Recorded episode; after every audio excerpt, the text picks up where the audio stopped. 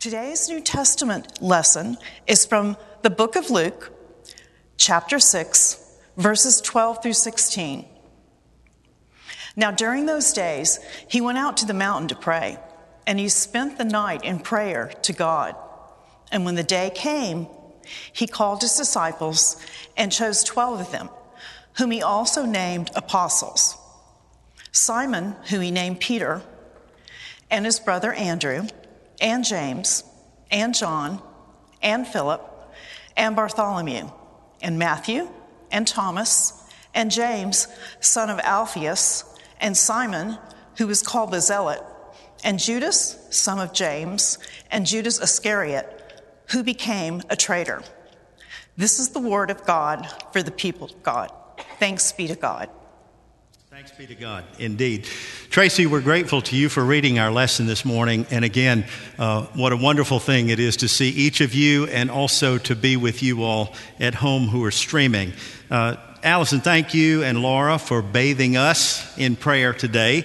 Uh, we're grateful for that. And to many of you who have remembered me over the last couple of weeks, I've had eye surgery a couple of times the last couple of weeks. And I want you to know that as a result of that, it's a miracle. I have 2015 vision today for the first time in maybe 50 years.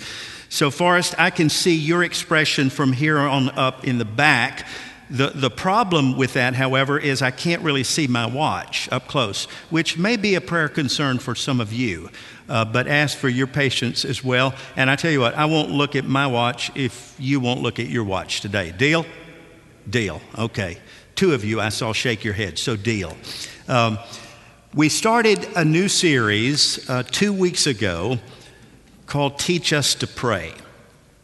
And what's interesting is this is a 10 week series that we're doing in part of a year long series called Walking with Jesus, right? And so we're going to spend the whole year in the Synoptic Gospels, but we're beginning this first subsection of sermons on the series called Teach Us to Pray uh, with another reading from Luke's Gospel. And by now, you know, if you have studied Luke before, that Luke, more than any other narrative, more than any other gospel account, Luke accents, emphasizes the role of prayer in the life of Jesus, in the ministry of Christ. What's interesting to note is the major events in the life of Jesus are always precipitated by prayer. And if you read ahead to Luke's sequel, which is called the book of Acts, you see the same thing is the case there in the life of the early church. In fact, the word prayer is mentioned in the book of Acts no less than 32 times. And so it's the keynote, really, for discipleship according to Luke in the book of Acts. It reminds me something of F, uh, that F.B. Meyer once said, and I love what he said. The greatest tragedy in life is not unanswered prayer, but unoffered prayer. The key moments in the movement are always bathed in prayer, saturated in prayer, including the episode that we just read the choosing of the 12.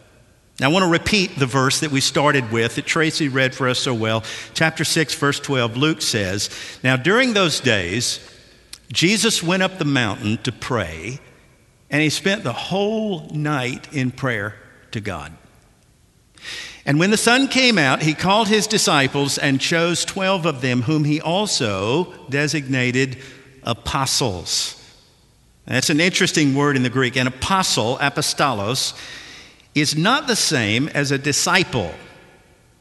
A disciple is a learner, a disciple is an intern or an apprentice, a student. But an apostle is one who is commissioned, who is sent out. The word apostolos literally means to send out, it means one who has been deputized by their leader, one who has the power of attorney to speak for their teacher. Unlike many of us, Jesus was not a solo hero leader. In other words, he didn't come to save the world all by his lonesome. He chose a dozen men and a handful of women to do the work. Twelve men. Why twelve? I've, I've often wondered why, why not choose eight or 42 or 103? Why 12? The number 12 corresponds in the Old Testament with the 12 tribes of Israel, right? The number 12 correlates with the 12 sons of Jacob, the 12 territories of Israel. And so in the New Testament, the number 12 becomes a numerical symbol of continuity. What Luke is suggesting by that number is that what God began in the Old Testament with Jacob and sons, he's now continuing through Jesus and the apostles for the restoration of Israel and the reconciliation of all creation. Now, a question that you might have that I had as I studied the scripture is how did Jesus decide who to choose? I mean, by this point in Luke 6 of Jesus' ministry, he had numerous followers. He had hundreds of disciples, maybe even thousands who were following him. He also had enemies. We know that as early as Luke chapter 5, the Pharisees were onto him, they were on his back. But how did Jesus know who to pick? Well, Luke gives us a simple answer. He said it was because of prayer.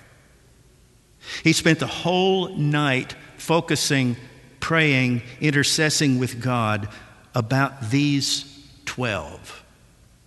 He didn't randomly come down the next day and pick names out of a hat. He didn't ask for a show of hands. Those who want to be apostles, come along. He didn't ask for volunteers. He sought God's guidance through intercession on a mountaintop, and the next day he comes down and he drafts them. He picks them. He enlists them. And he taught us in the church to do the same. If you go just four chapters up to Luke 10, verse 2, Jesus coaches the church by saying this Look, the harvest is plentiful, but the laborers are few.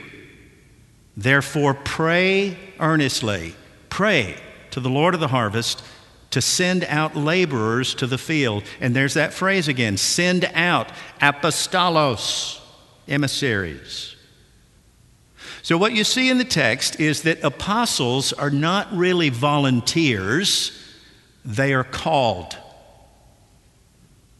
Those of us in the ministry often speak of ministry as a calling. In fact, if you had a few minutes later this afternoon, if you call Laura and Allison, every minister has a call story. They would be happy to tell you their call story. My call story happened uh, on a Native American reservation on a mission trip when I was 16 years old, and I still remember it to this day.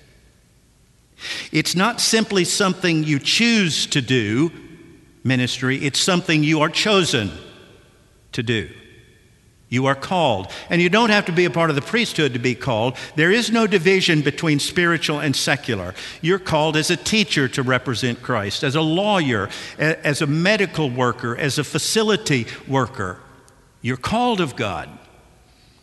I remember Dorothy Sayers, who was a contemporary of C.S. Lewis, a marvelous writer from Great Britain in the 20th century. She said it like this listen to this. A calling is not primarily a thing one does to live, but the thing one lives to do. Let me say that again. A calling is not primarily a thing one does to live, it is the thing one lives to do. An apostle. She goes on to say, it is the full expression of your faculties, the thing in which you find spiritual, mental, and bodily fulfillment, and the means by which you seek to please God. I had a friend of mine call me the other day. He said, I just saw a t shirt I wanted to tell you about. I said, What did it say? He said, I saw someone wearing a t shirt that said, and I quote, I can only please one person a day. Today is not your day. And then underneath it, it also said, Tomorrow doesn't look good either. It's not what you do to live, it's what you live to do. To be a disciple, to be an apostle, to be called of God. I think this is exactly what the apostle Paul meant when he wrote to the Corinthians in his first letter, chapter 9, verse 16, where he says this listen to this. For if I preach the gospel, that gives me no grounds for boasting, for necessity is laid upon me. I am compelled. Woe to me if I do not preach the gospel. In other words, Paul cannot not do it. And so it is for the called. So it is for the apostles. So after an all nighter on the mountain, Jesus comes down and picks his team.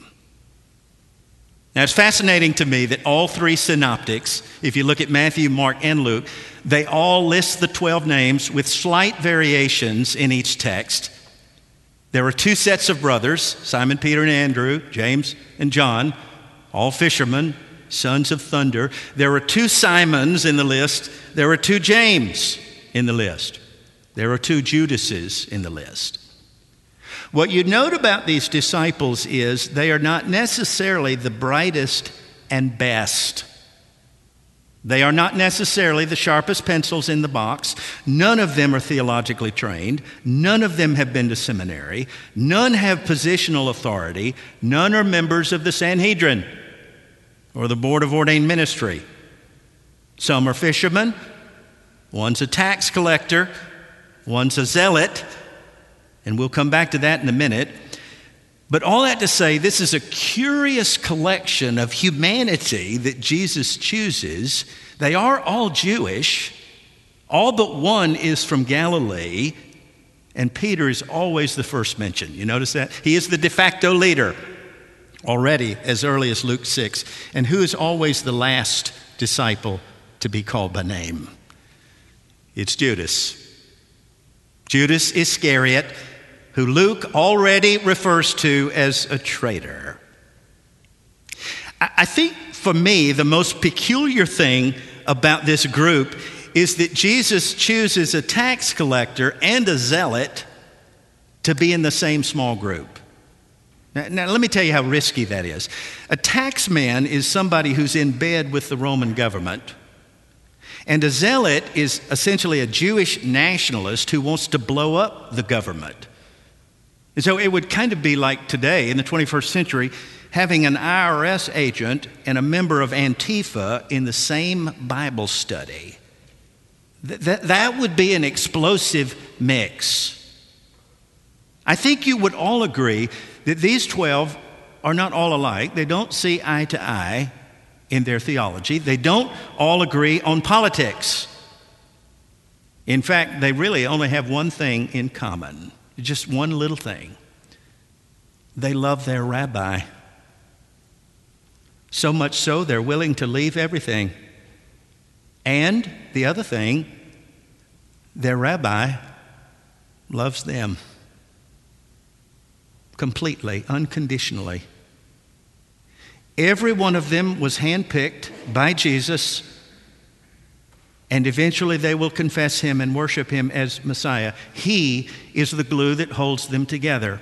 Now, I, I recognize that sometimes we forget that the original confession of the church was not the Apostles' Creed. That's a beautiful creed. We affirm it and believe it. But that came four centuries after Jesus ascended. The original confession of faith is really just three words. You know what they are? Jesus is Lord. That's it. And that single confession made all the other distinctions irrelevant between those 12. Now, if you flip over to Galatians, you see Paul saying something very similar to that. He says, In Christ Jesus, there is no Greek or Jew. In Christ, there is no slave or free, no male or female. In other words, let me say it like this ethnicity is irrelevant in the presence of this rabbi. Status, socioeconomic status, irrelevant. Gender, irrelevant in the presence of this rabbi. And when I, I read that, I sometimes wonder how far could you take that? I mean, let's think for a minute. Do you think that you could say in Christ Jesus there is no Republican or Democrat? I don't know. Do you think you could say that in Christ there is no progressive or traditional? no moderate, libertarian. Do you think that the lordship of Christ might render those distinctions irrelevant? Now, I've been straining a little bit about that, and I'm going to say something now that you may disagree with, and if you do, it's okay. You've been wrong before. But it occurred to me the other day that if it's true that our confession, Jesus is Lord, makes those old distinctions irrelevant, I wonder if when I reintroduce these distinctions, does that make my confession irrelevant? It's something to think about. I, I, just lay awake and think about these things when you read the scripture. Now, I know I'm preaching to the choir, almost literally. We have usually about this number in the choir. I'm concerned, as are you, about the state of our culture and our nation in these days. And I think sometimes, this is just me, it's not you, sometimes my need to be right outweighs my need to love. But I've been called. You've been chosen to be different. Our calling as a sent people is to imitate Jesus, to do what he did, to love like he loved, to do what he did. What did he do? He blessed the poor and the marginalized. He ate with people that he shouldn't have eaten with sinners, tax collectors. He defended the outcast. He just showed compassion to lepers, to people who were weak and sick, who were considered the least, the last, the lonely, the lost. That's what he did. And that's what we do. There's something else in this text that I find rather curious. If it's true that Jesus knew which ones to choose because of prayer, then why did one of them turn out to be a traitor? If God revealed on that mountain, choose these 12, why did Jesus pick Judas? I mean, what are the possibilities? Did God mislead his son? Do you think Jesus misjudged Judas? Didn't know what kind of man he was? Well, some say Jesus knew everything all the time, all along, but God needed a fall guy. And so Jesus chose Judas to do his dirty work. But that doesn't sound much like God to me. That sounds more like the devil to me.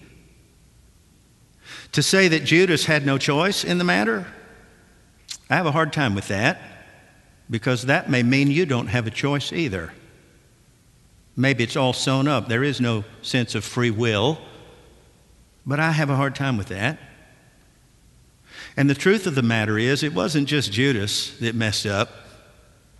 All 12 of them failed Jesus. All of them. When they got to Jerusalem, they all ran for their lives and they left their rabbi to die by himself. I've discovered that just because you're called doesn't mean you're immune to betrayal.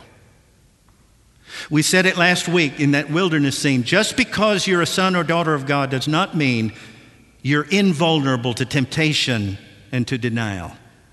It doesn't mean that you may not go AWOL. In fact, I, I remember when I was a seminary student in the middle 80s in Atlanta, I remember a person, the most gifted person in our class. He had the brightest mind. He, was, he had the best voice. He was about six foot three. He had, he had everything. He was a gifted speaker, an attractive person, and there was no doubt in our mind that that man was called. But he turned back.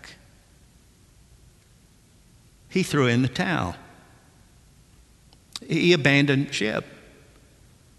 And I remember Jesus saying again in Luke 9 nobody who puts their hand to the plow and turns back is fit for service in the kingdom of God.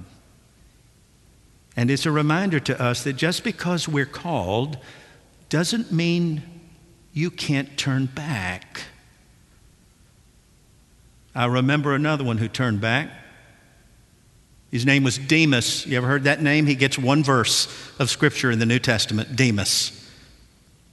In the early church, there was a man named Demas. He had been converted under the ministry of Paul. Jesus picked him through Paul, and Paul put him to work in the church, but it didn't last. I mean, Jesus even told us that not every seed that's planted is going to bear fruit. And Paul called Demas out in 2 Timothy 4:10. Listen what he said. But Demas has deserted me because he has fallen in love with the present world and he has abandoned the gospel. Boy, how would you like that to be your epitaph? He gets one line because he put his hand to the plow and turned back. I got to tell you, I have no judgmental feelings towards Demas because there's a little bit of Demas in all of us. We have all turned our back at some point on grace. But our rabbi never turned his back on us. And if we learn to walk with Jesus in discipleship, in this journey, in this path, if we learn to pray like Jesus, if we're covered in the dust of our, of our rabbi, the Spirit will equip you to go the distance he who began a good work in you will be faithful to complete it. Greater is he that is in you than he that is in the world. I got to tell you, what amazes me about even Judas is that even in his failure, somehow his failure is woven into the redemptive work of Jesus. God didn't make Judas betray him. But neither did Judas's betrayal hinder God's redemptive purpose. God can even use a failure. God can even use an apostolic failure to accomplish his divine purpose in our world.